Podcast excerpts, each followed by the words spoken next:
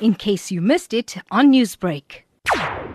She was a legendary journalist, she was a legendary activist.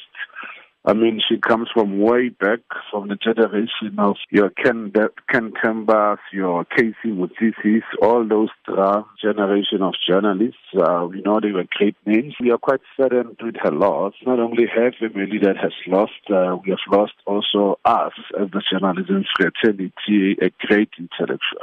We do know she stood shoulder to shoulder with the male counterparts of her time. What would be some of the notable causes she fought for in her career? She fought for women as way back as the 40s, 50s that they must have access, equal access to men, and they must have equal pay.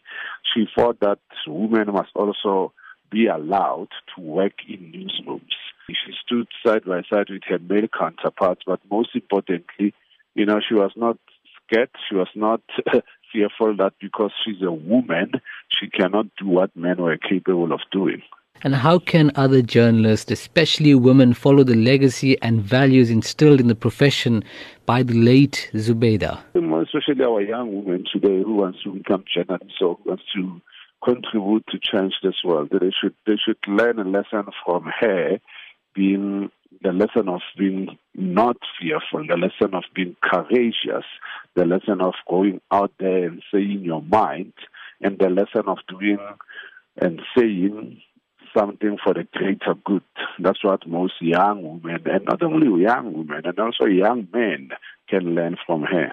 Newsbreak, Lotus FM, powered by SABC News.